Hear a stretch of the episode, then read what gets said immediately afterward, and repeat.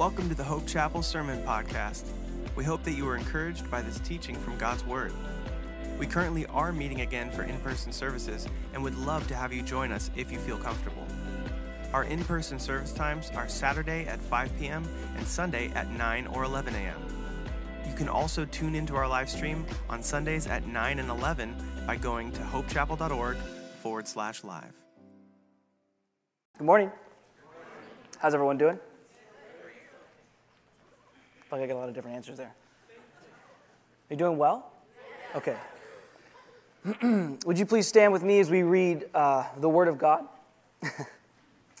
Chapter 2 of 1 John, verses 7 through 14.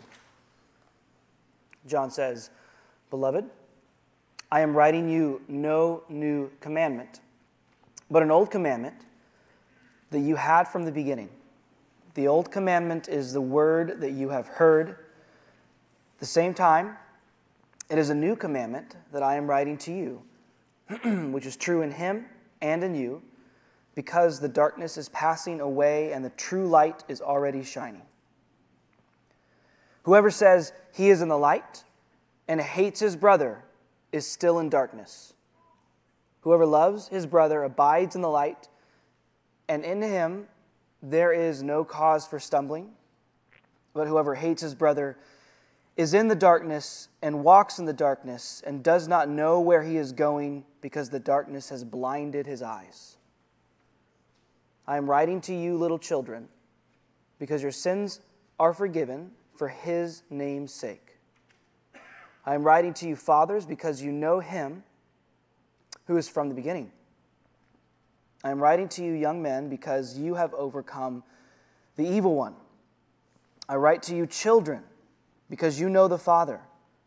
I write to you, fathers, because you know him who is from the beginning. I write to you, young men, because you are strong and the word of God abides in you, and you have overcome the evil one. Amen? Amen. Please be seated. You'll see that there are only two blanks and what you don't know is that I changed what the blank is yesterday. Big thanks to an amazing team that makes that possible. The two blanks are this, and I don't want to hear any pages flipping. We're going to come back to it, don't worry. Christian affection and Christian assurance. Those are the two subjects in these two sections of John, and both of these Two ideas are made possible first by the love of God. How many of you have heard a stranger tell you that God loves you? Anybody? And you've probably told a stranger that, that God loves them, and you've heard the idea of love carried around our culture in a variety of different ways. It has been cheapened or even perverted, it's been con- consumerized and commercialized. We use the same word to refer to our spouses and our favorite restaurants. Means a lot of different things. Today, we're going to think a little bit about what it means for Christians to love each other, that is, Christian affections, and for Christians to have assurance of their place in the kingdom of God, and both of those are made possible through God's love. Historically, you may remember that John is approaching the end of his life. He's in his 80s or he's in his 90s, and he's been faithfully serving the Lord for many years. He's preached the gospel to these churches that he's writing to now and these young, dumb theological upstarts begin to become convinced of theological views that are not true. You remember the word Gnosticism? A reference to the idea that the physical world is bad and the spiritual world is good, and Jesus did not actually have a body, it only seemed like he had a body. And these false teachers, these opponents of John, had begun to confuse the other believers in the church. They probably denied that Jesus had an actual body. They probably began to deny or become suspicious of their own sin. They probably began to deny the idea of sin altogether. And so John is really concerned. He has labored faithfully for years for the sake of the souls of the men and women in these churches. And so he writes this letter in part to combat some of these false views. He begins by just kind of reiterating, like, I saw Jesus, right? You say Jesus didn't have a body, but I saw him and I touched him. I gave him a hug. I remember him. I was there in the room with him. I spent years with him. He begins to address perhaps some of the sin or false beliefs that these Gnostics or opponents had. That is, they could not claim to have fellowship with God if they were walking in darkness. That is, if they claimed they had no sin at all, they were making God out to be a liar. And in chapter 2, we read more about what it is Christ has done. He says, I am writing these things to you that you may not sin, but if anyone does sin, we have an advocate with the Father, Jesus Christ the righteous. Do you remember last week, Pastor Mike preaching through Jesus, our present advocate? Who remembers that? now we come to like another warning passage, another passage in which John is trying to make clear truths, where he's going to talk about hate and love.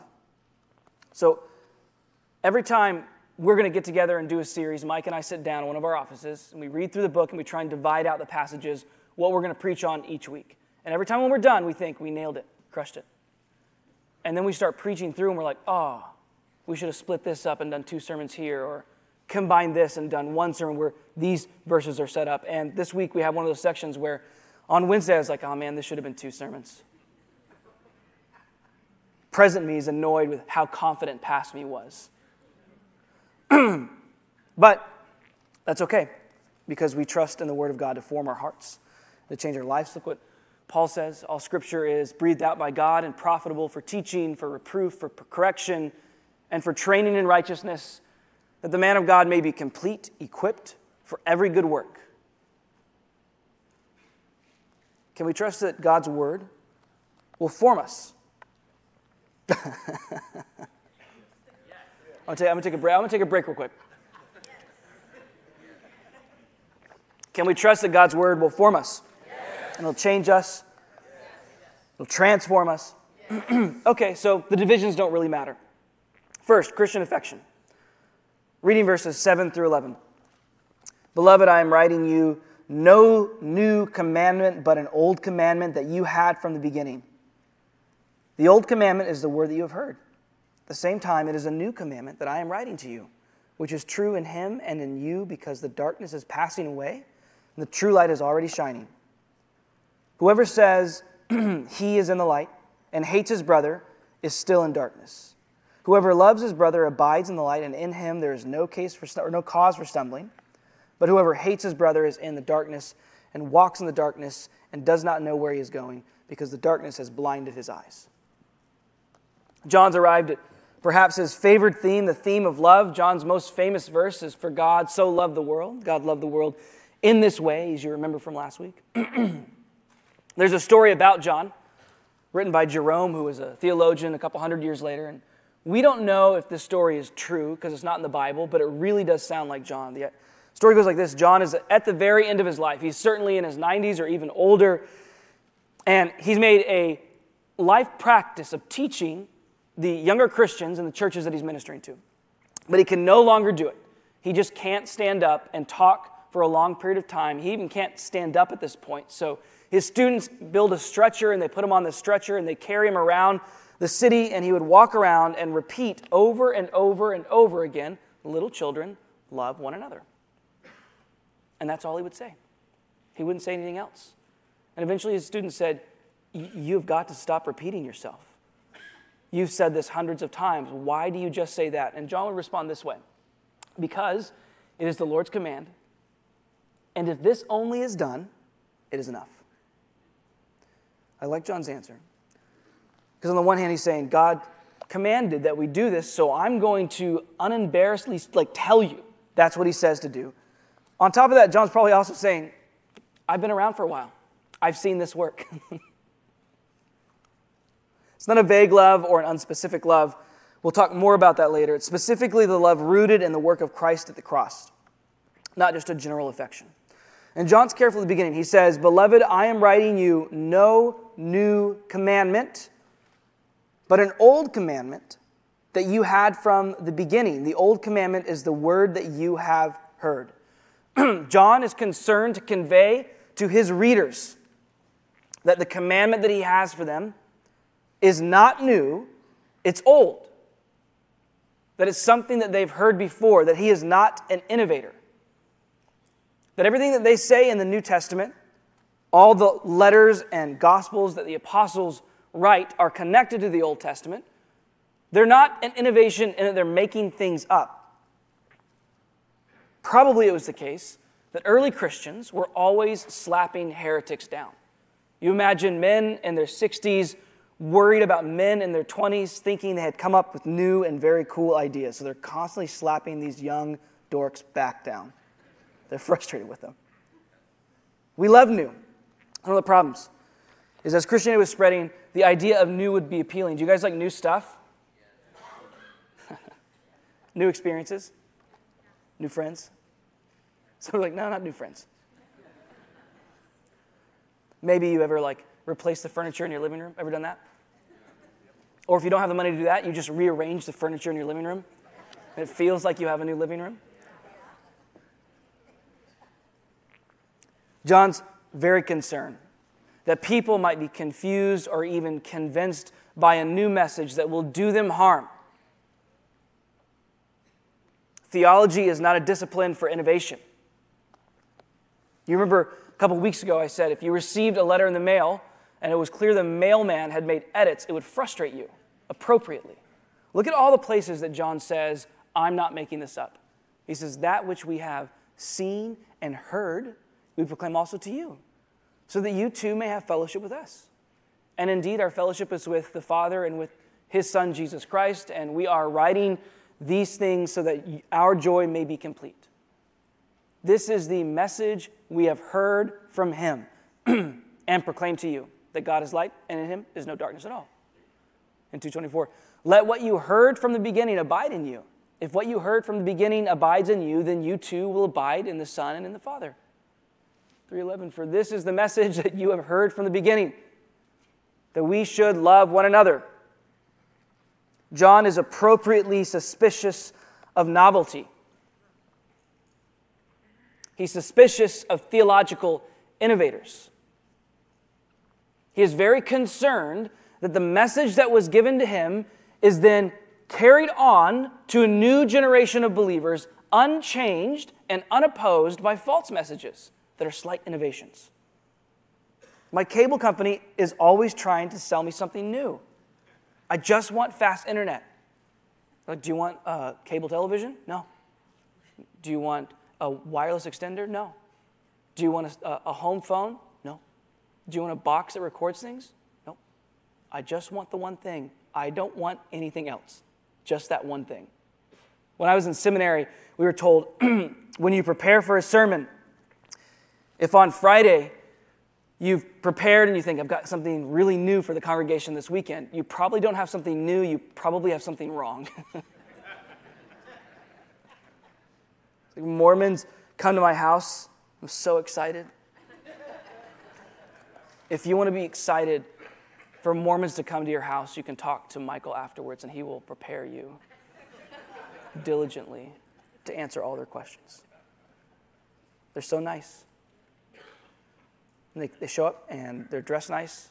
They've got little name tags, which I kind of like. and they say, We have something for you. I'm like, You probably don't. like, no, we do. We have, we have something for you. And I was like, I actually, I think I can prove to you that you don't from the cover of your, of your little book. And like, what do you mean? Like, hold up your book. And it's the Book of Mormon.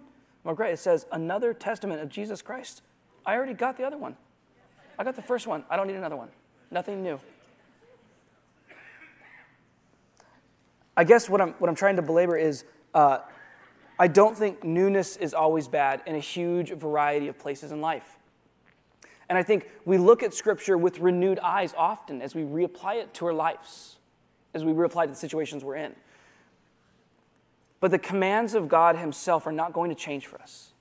The basic truths about who God is are not going to change for us. They're going to remain the same. And when anyone comes into our lives or into our sphere of influence or into our neighborhoods and tells us, I've got something new for you, you should tell them, I'm sure you don't.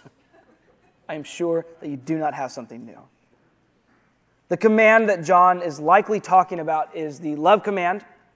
We see it as early as uh, Leviticus and Deuteronomy. We'll go to Deuteronomy first. Hear, O Israel, the Lord our God, the Lord is one. You shall love the Lord your God with all your heart and with all your soul and with all your might. And then in Leviticus, We read, You shall not take vengeance or bear a grudge against the sons of your own people, but you shall love your neighbor as yourself. I am the Lord. And these two come together in the teaching of Jesus. Jesus is asked, What is the most or the greatest law? Teacher, what is the great commandment in the law? He said, You shall love the Lord your God with all your heart and with all your soul and with all your mind. This is the great and first commandment. The second is like it. You shall love your neighbor as yourself. On these two commandments depend all the law and the prophets. Jesus is essentially saying everything else that God tells you to do is rooted in you loving God and you loving others. And John is saying we have always been teaching this all the way back at the very beginning when God called his people out of Israel. This is not a new commandment, it's an old one. He's drawn a distinction between himself and the false teachers who are saying, I've got something new for you. He's like, I don't have something new for you. And then he says something kind of confusing. At the same time, it is a new commandment that I am writing to you, which is true in him and in you, because the darkness is passing away and the true light is already shining. So it's old and it's new. I've just went really hard against those who are saying they have a new thing for us. And then John in the next verse is like, I've got a new thing for you. Not trying to make John look bad, let me explain. Jesus, when he's in the upper room with his disciples, as he's approaching the end of his life, his earthly ministry, as he's preparing for their continued ministry in his absence, as he is doing a pit stop on the way to a humiliating and terrible death on a cross. He says this to his disciples in John 13 34. A new commandment I give to you that you love one another just as I have loved you, you also are to love one another. By this, all people will know that you are my disciples if you have love for one another.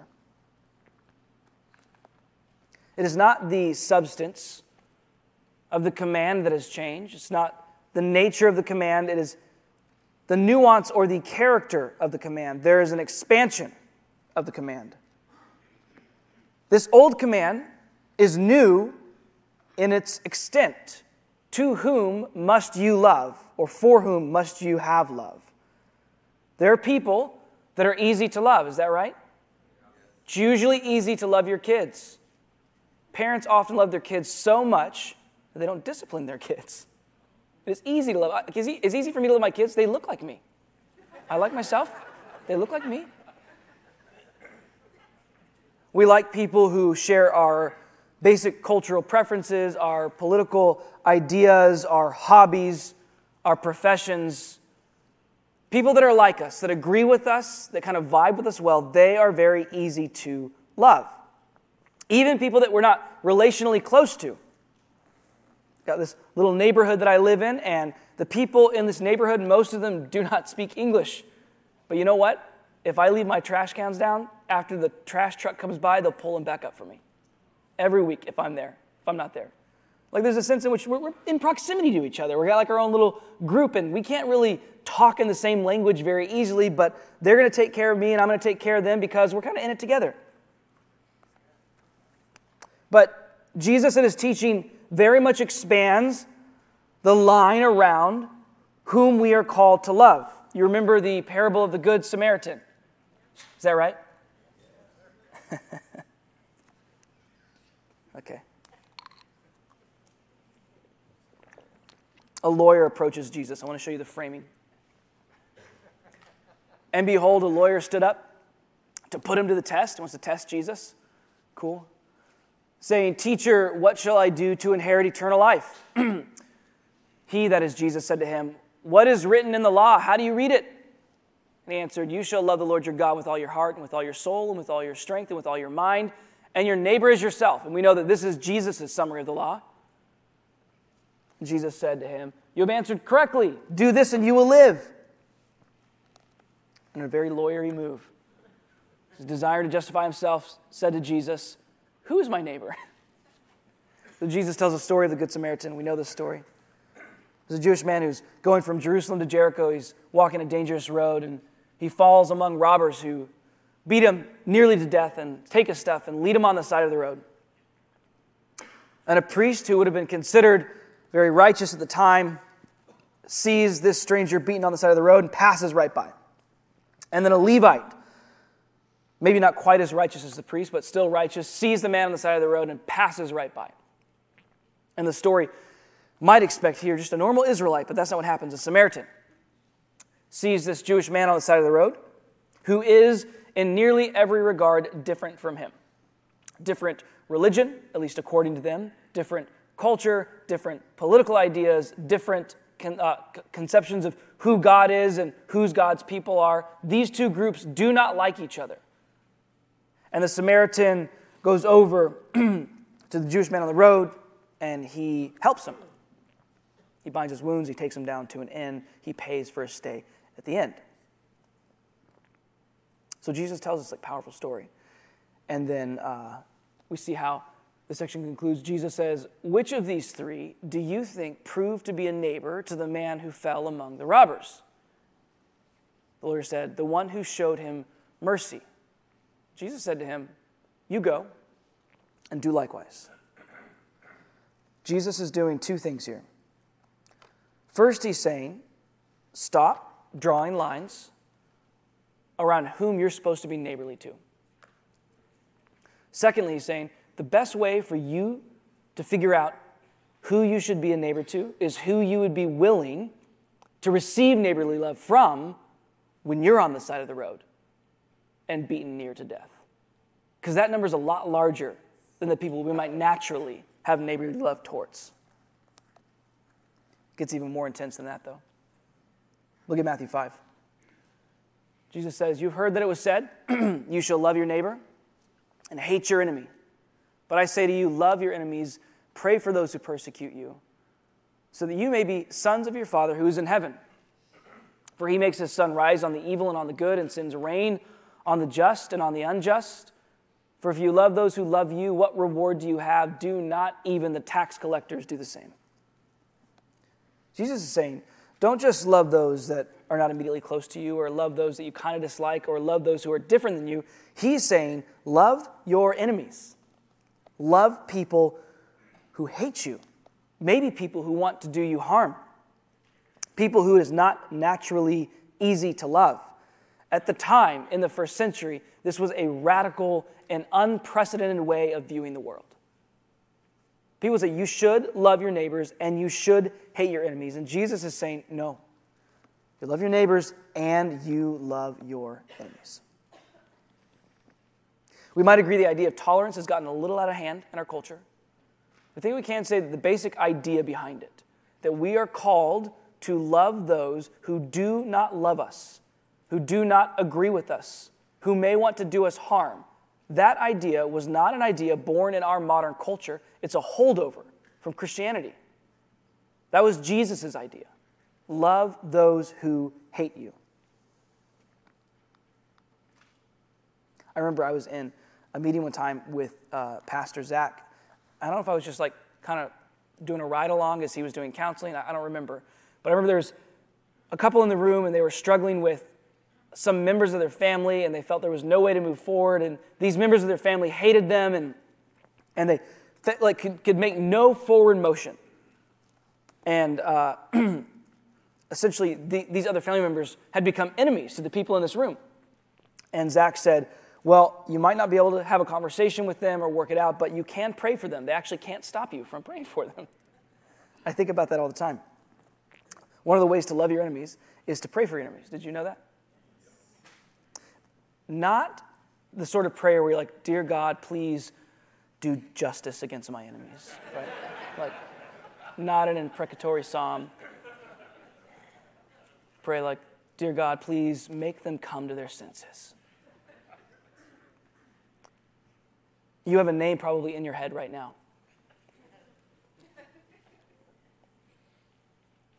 I'm going to let you think about that name in silence for a few seconds.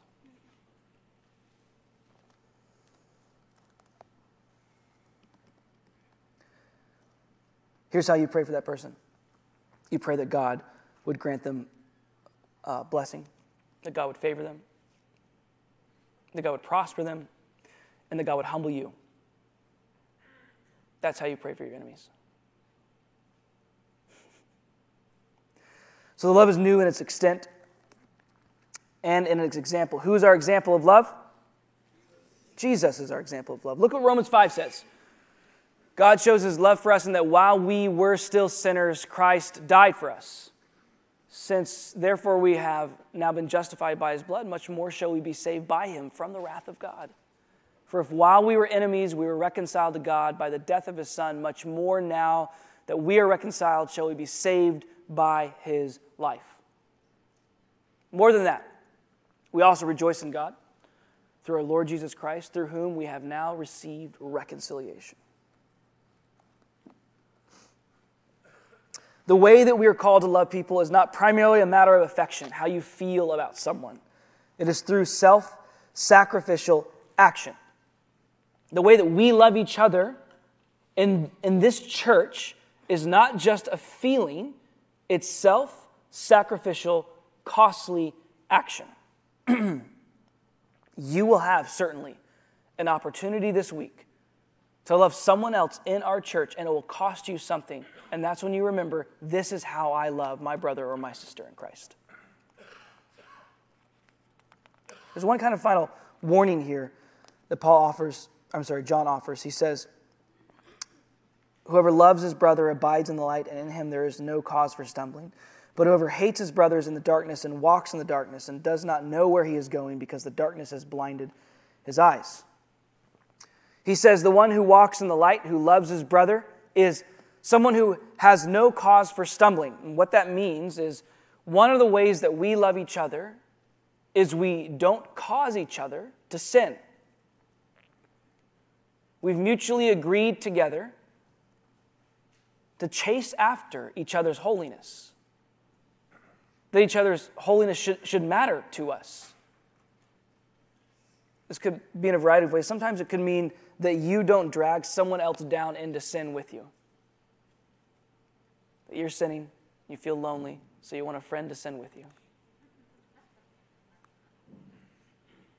Could mean simply addressing sin in other people's lives. You know someone is sinning and you desire their holiness. You don't desire to be right or hold something over them, but you genuinely desire their holiness. So you talk about it. I think there are probably churches that say, we desire each other's holiness, and they become bastions of absolute, critical, extreme legalism, and that's not what I mean. I mean, if we have joy in the Lord, if we love each other, if we act persistently as good examples and good influences, that we can together chase after holiness. We can be encouraged. I've been corrected in love before, and I'm thankful for it now. Less so then, but now I am. Because I realized that person cared about my holiness more than they cared about their reputation. Jesus, or not Jesus, John continues Whoever hates his brother is in the darkness and walks in the darkness and does not know where he is going because the darkness has blinded his eyes. I think that um, when I consider the sin of hatred, and how that sin is mutually exclusive with truly loving someone, it makes me think that probably hatred is most often born out of pride.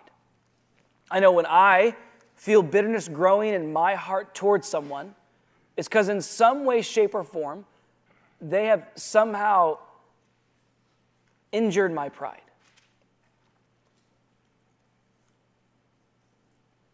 And then hatred kind of feels justified. You're like, well, they hurt me, so my hatred means something. Hatred seems to be one of those sins that feels like it's born out of something that's justified. You just follow me when I say this? We have some sort of high estimation of ourselves or our skills, and then when someone pushes against that in some way, it feels justified to us to have bitterness against them. As I've been uh, reflecting this week and, and, and reading um, I was reminded of this quote from Spurgeon. This guy's like back to back zingers for 50 years of preaching. If anyone thinks ill of you, do not be angry with him, for you are far worse than he thinks you to be. I know that sounds intense, but it's actually a comfort to be reminded that, that our own value is not rooted in how good we are, and that when people criticize us, we can take it seriously because our identity is not rooted in our righteousness the righteousness that we, that we actually act out. So, Christian affection. Secondly, turning to a different subject, Christian assurance. Let's read 12 through 14. I am writing to you, little children, because your sins are forgiven for his name's sake. I am writing to you, fathers, because you know him who is from the beginning. I am writing to you, young men, because you have overcome the evil one. I write to you, children, because you know the Father. I write to you, fathers, because you know him who is from the beginning. I write to you, young men, because you are strong, and the word of God abides in you, and you have overcome the evil one. As we've been working through John, and we hear a variety of different intense statements, I know from personal conversations with many of you that it is easy to fall into fear and anxiety and feeling overwhelmed with the worry that maybe you're not saved because you see some of these things and you think, is John talking about me? And whereas I think it is appropriate for Christians to exercise healthy caution and careful introspection and ask, do I, the pattern of my life, grow in obedience to the Lord over time? I don't want us to panic. You know what I mean? I don't want us to spiral out of control. I want you to see these words. He says to them, because I am writing to you, little children, because I am writing to you, fathers, because, young men, because. He's writing these things to them because they already are those things. Do you see that? His main concern is with those who have opposed basic Orthodox teaching, and certainly the believers in these churches could hear John's words and be reminded the problem is sometimes we're reminded of things and we don't hear a reminder, we hear an accusation. If I'm about to go into a meeting and someone says to me, Andrew, at this meeting, I want to remind you to be gracious and humble. I'm going to be like, what are you saying to me? Are you saying that I'm not normally gracious or humble? And they're like, no, just reminding you to be gracious and humble. You see, we we receive a reminder, someone gives us a reminder, and we hear an accusation. Anyone identify with that at all? Okay. Paul's offering reminders. He's accusing the false teachers, he's reminding the faithful Christians. These reminders are not accusations against God's people. He wants them, the believers in these churches, to have confidence in Jesus. He actually says it more explicitly a little bit later. I write to you not because you do not know the truth, but because you know it, and because no lie is of the truth. And he gives it to them in this sing song, poetic pattern. In your Bibles, the typeset's kind of like weird, right? Is that right? The section's not just a straight column, it's divided out and spaced differently, probably because it's meant to be a type of repeated poem or song. It's like Jesus loves me. You guys sing Jesus loves me growing up? Anybody? Like you just think about the words, Jesus loves me, you're like, that's correct. This I know, yes. The Bible tells me so, the Word of God tells me. Uh, little ones to him belong. He they are weak, but what? A profoundly rich little hymn for children that we sing growing up, and it's easy to remember. That's kind of what this is. And although it is divided into little children, young men, and fathers, uh, the things he says about each individual group actually apply to all the groups. And for the women here, feel very confident he's not just talking to the men, he's talking to the women as well. So he gives them a series of assurances. The first is this that they have forgiveness for his name's sake. That they have forgiveness for his name's sake. That in the name of Jesus they are forgiven. If you've called on the name of Jesus, that's true about you. Jesus Christ, the object of our worship, the Redeemer of sinners the rescuer of us from the wrath of God. The agent of creation, the sustainer of creation, the one in whom all things will be made right. It's in His name that you have forgiveness of sins. Do you realize He said, It is finished on the cross, but He also said, Let there be light in the beginning. That's the one in whom you have forgiveness of sins who could take that away from you? We know that the good news begins with bad news in that human beings are rebels against God. That we've sinned against Him both in our first parents, but in our own lives, that we stand guilty, and God's righteous demands of justice are that those who are guilty are dealt with, that the wrath of God is poured out on those who are guilty.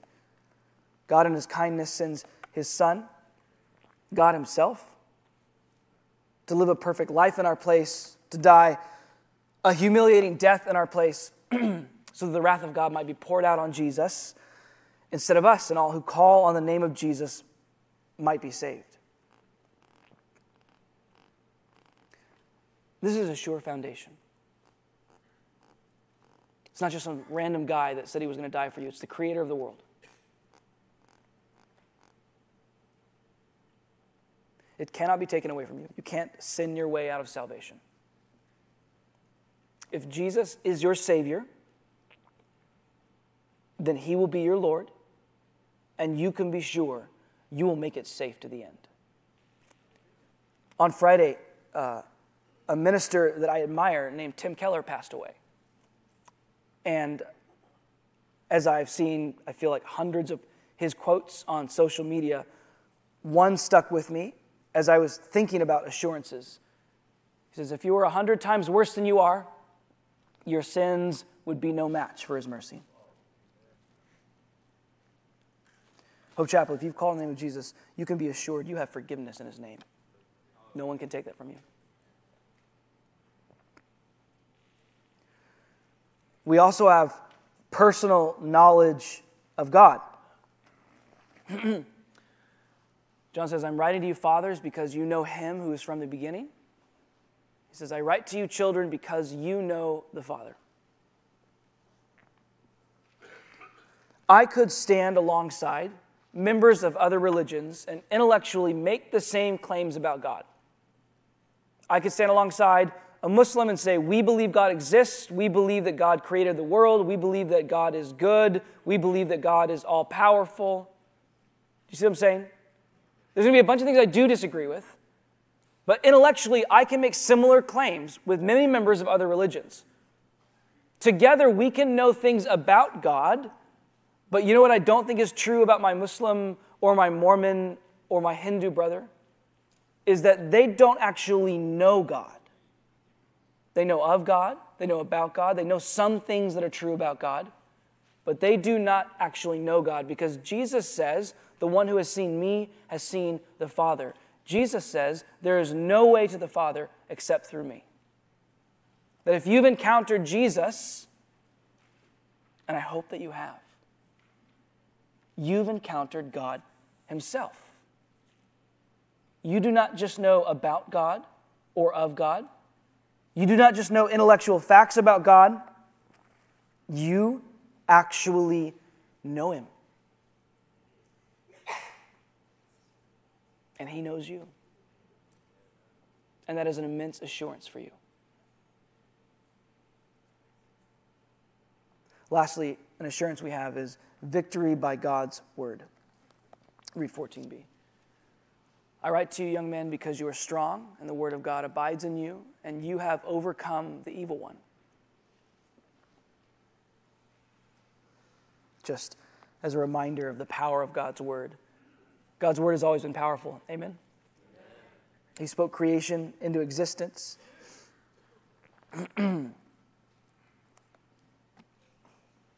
he commands the demons to flee, and they do.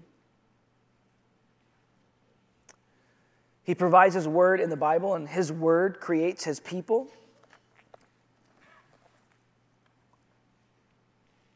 One of the things I think about a lot is I, I interact with people who are afraid of the devil. Anyone afraid of the devil? Like, I don't know, should I be? Should I not be? Do we need to do a devil series? not sure. People think, oh, the devil attacks. What does he do? He sends out his demonic, scary minions, and they scare, scare me at night when I wake up at like 3 a.m. I'm like, I don't really think that's the primary way that the devil is attacking people. We read the evil one here, and he is real. He's not just a fairy tale. But John actually does tell us the way that the devil attacks, or his primary characteristic. We read, You are of your father the devil, Jesus speaking to the Pharisees, and your will is to do your father's desires. Now, Jesus talks about the devil. He was a murderer from the beginning, and does not stand in the truth because there is no truth in him. When he lies, he speaks out of his own character, for he is a liar and the father of lies.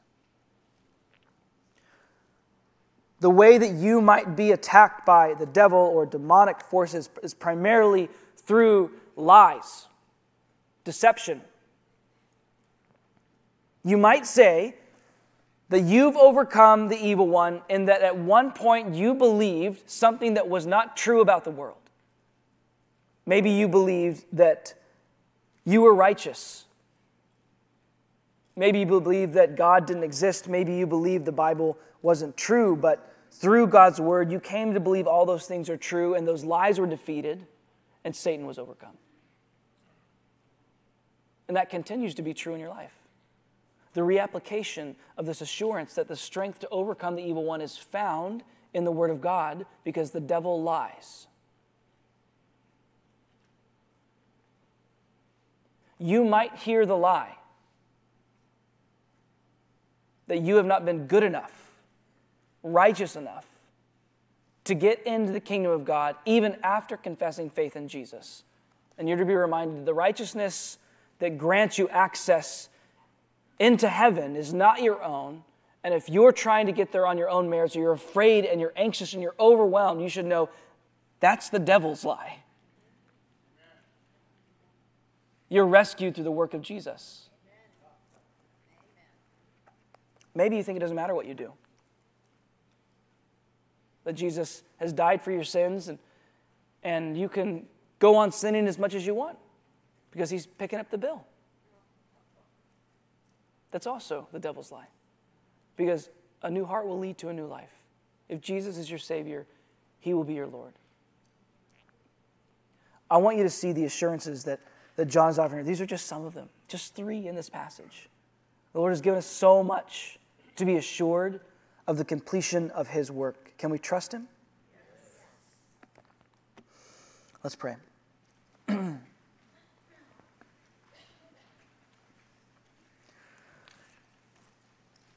Father, we thank you for our time together this morning. Thank you for your word. Pray as we approach the Lord's table, we would come prepared.